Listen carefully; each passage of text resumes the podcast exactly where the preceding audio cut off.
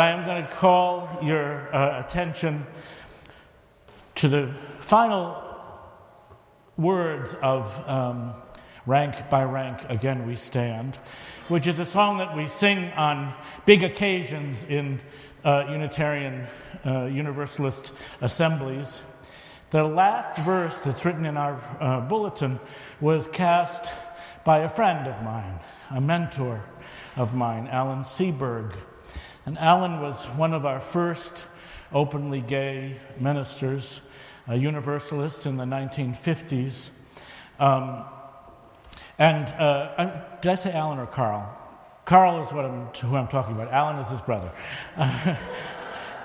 Carl um, became an information officer at, uh, after serving one small congregation in Maine, was brought into, um, after consolidation of the Unitarians and the Universalists, was brought in to uh, serve as an information officer at the Unitarian Universalist Association.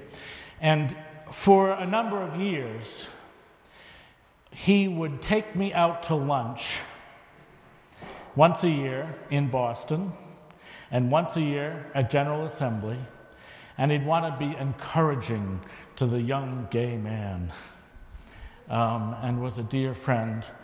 He also was a member of the, of the study group that I belonged to, Fraters of the Wayside Inn, and um, there's another touching story um, that you'll hear at another time about why that means so much to me. But he casts these words What was theirs be ours to do? Hope their hopes and seal them true. And when we think about how we carry this faith forward, those reasonists, those deists, those transcendentalists, those who lived the social gospel,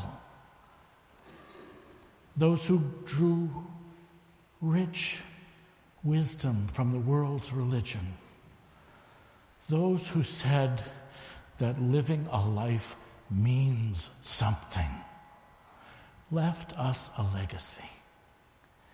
And it is our task, our joyous task, to live into what their hopes were.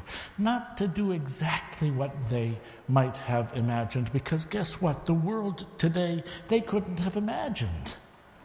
Who would have known what the world would become? But there are things that they left for us that are tools for us in living our lives. And most importantly, to say that the divine is not distant, that the ethical, moral, true, beautiful, just is not out there. It's right here in our lives, in our experiences, in our relationships with one another in our accepting responsibility for the good and bad that's around us and engaging it and turning things, turning things, turning things toward the good in the ways that we can. They left us a legacy, and we covenant with them by going forward in the path that was set out for us always listening to our hearts, listening to our conscience, understanding the way universal love informs our lives, but in a way that's consistent with their notion of the good, the beautiful, and the true, which is our calling as well.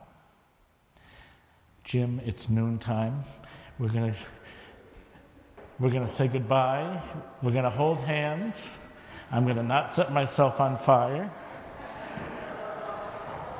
Adam's going to come hold my hand. Please take the hand of someone who's close to you in a way that's appropriate to both parties. Also, if you just want to smile and say, Aren't you kind? You don't have to hold anybody's hand.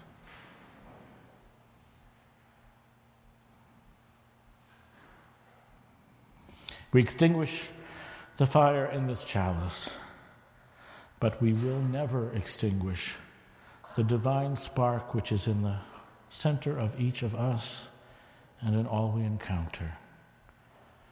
May in our relationships we illumine our spark and with it see the other.